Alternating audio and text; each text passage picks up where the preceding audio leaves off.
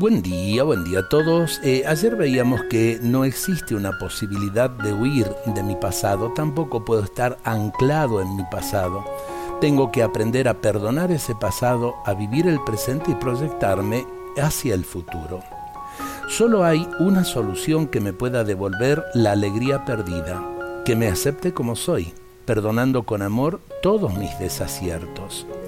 Sin quejas ni lamentaciones por mi pasado, aunque no haya sido mejor de lo que fue. Sin maldiciones ni blasfemias, porque no hemos sido diferentes. Ahora que descubrimos lo equivocado que fuimos. Una actitud negativa y pesimista no resuelve nada.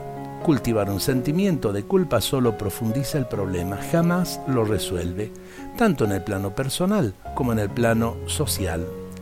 Lo que debes hacer es tomar tu pasado con todas las miserias posibles e imaginables y con ese paquete, con ese fardo, arrojarte en brazos del Padre que nos espera con nuevas vestiduras para nuestra pobreza, con un anillo para un nuevo pacto y con calzado para nuestros pies heridos por las espinas de la vida. Para ello, ¿qué se necesita? Se necesita fe y la valentía de aceptarse a sí mismo. Y la humildad de saber volver. ¿Es tarde? No, nunca es tarde para el que desea descubrir la paz. Es cuestión de ponerse en camino. No bajemos los brazos, no nos centremos en el cansancio de la vida. Sabemos que en el horizonte hay una nueva luz, hay un nuevo sol que nos da fuerza para continuar el camino.